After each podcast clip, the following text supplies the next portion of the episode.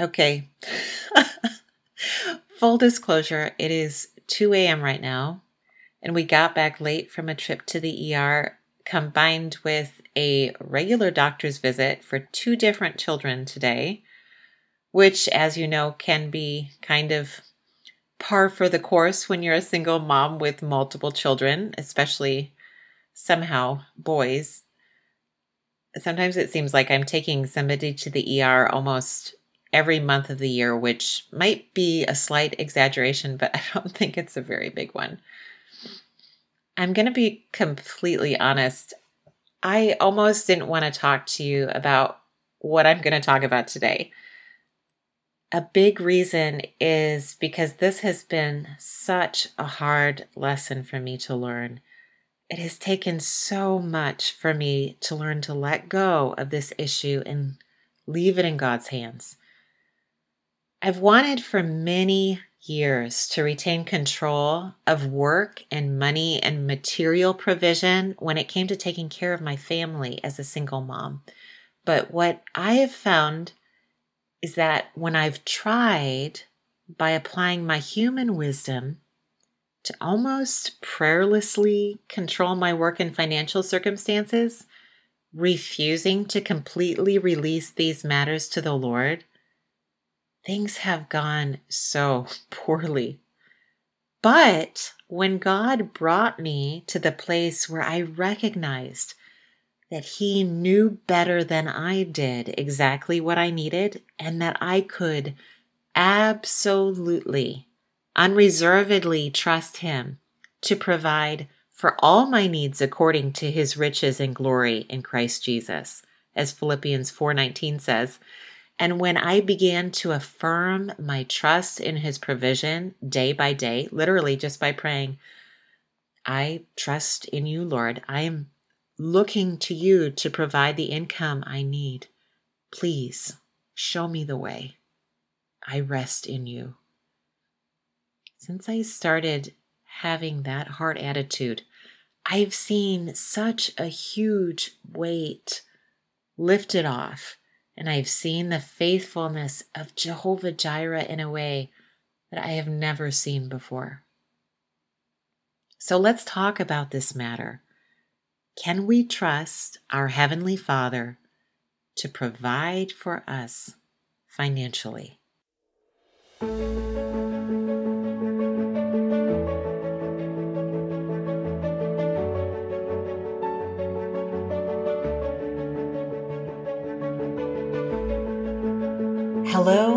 Welcome to Christ dependent single motherhood.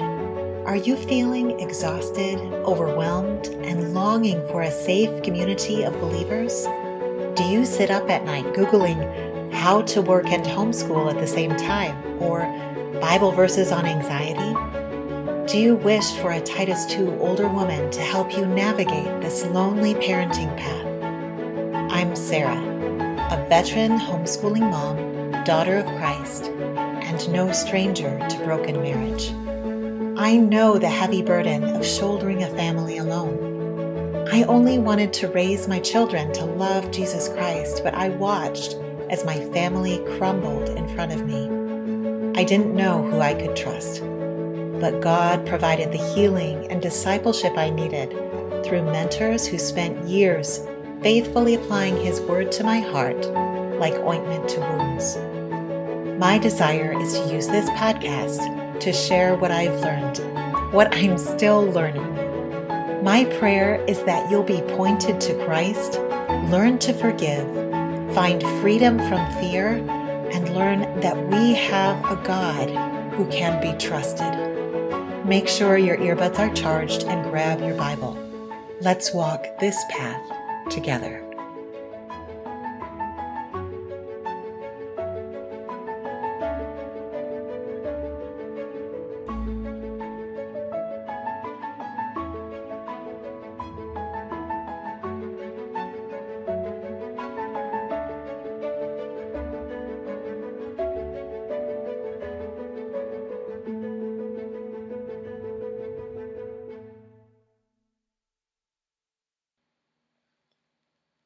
Hey, my friend. you may be like so many of us, coming out of a situation where you've been a stay at home mom for years, unsure of how you're going to provide for your children, or maybe you have some great job skills and a degree, but now you have little ones and no trustworthy childcare, and you just can't see how it's going to work out to hold down a job and take care of your children. Or you may have work and it may be kind of working out, but the income is just not quite adequate.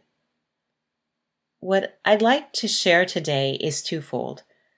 I'd like to first bring out what the scripture says about God's provision for us.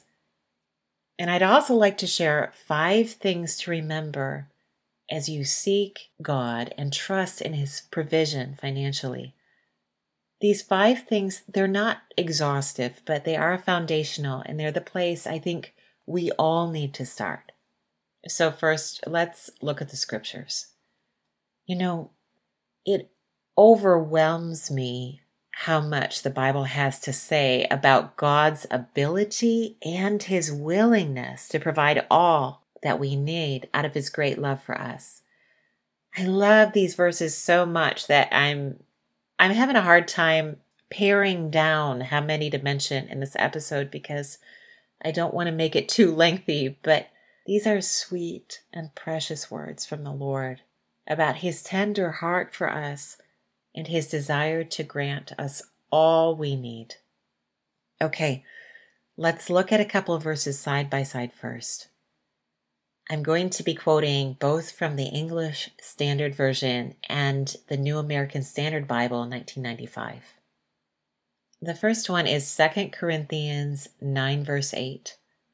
And God is able to make all grace abound to you, so that having all sufficiency in all things at all times, you may abound in every good work. There were four mentions of the word all in that verse, by the way. And then let's look at it next to Matthew 6, verses 31 and 32. Therefore, do not be anxious, saying, What shall we eat? Or what shall we drink? Or what shall we wear? For the Gentiles seek after all these things, and your heavenly Father knows that you need them all. Have you ever considered that our Heavenly Father literally knows all the things you need and, in fact, knows better than you do exactly what is needful for you at this time?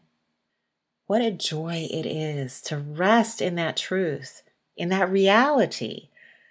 The loving God who knows all things, who is omniscient, knows your needs. And because He's also all powerful, He's able to make all grace abound to you, so that having all sufficiency in all things at all times, you may abound in every good work. So, the purpose of His provision is really to enable us to act for God's glory, to do the work He has prepared for us to walk in it, as Ephesians chapter 2 says. Matthew 6, verse 33, which is actually the next verse in this passage of the, the Matthew 6 passage we read a minute ago, says, But seek first the kingdom of God and his righteousness, and all these things will be added to you. Well, there is a promise if I ever saw one God says that if we seek Him first, if we stop leaning on our own understanding, but in all our ways acknowledge Him first, all of our earthly needs will be provided for. And here's another verse about God's provision for those who seek Him. I love this one so much. Psalm 34:10 the young lions do lack and suffer hunger, but they who seek the Lord shall not be in want of any good thing. Here's an interesting thing to think about. If you are in want of something, which means if you're lacking something, if you perceive that there's something missing. Maybe the Lord has determined that it's not a good thing for you right now. Could it be that we can trust Him to make that determination in our lives to know what is best for us? I think we can. I think we can. Finally, there's Philippians 4, verse 6. It says, Do not be anxious about anything, but in everything, by prayer and supplication with thanksgiving, let your requests be made known to God.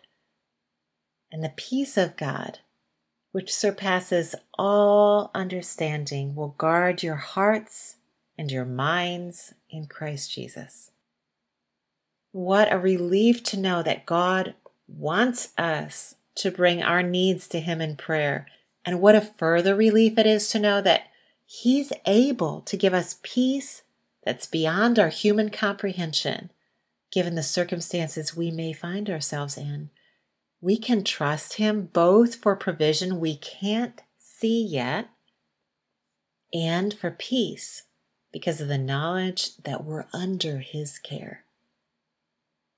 Now that we've looked at just a little bit of what the scripture says regarding God's abundant care for us and our material needs, I'd like to share with you those five things to remember that I mentioned earlier as you seek to trust in the Lord to grant you all that's necessary for yourself and for your children.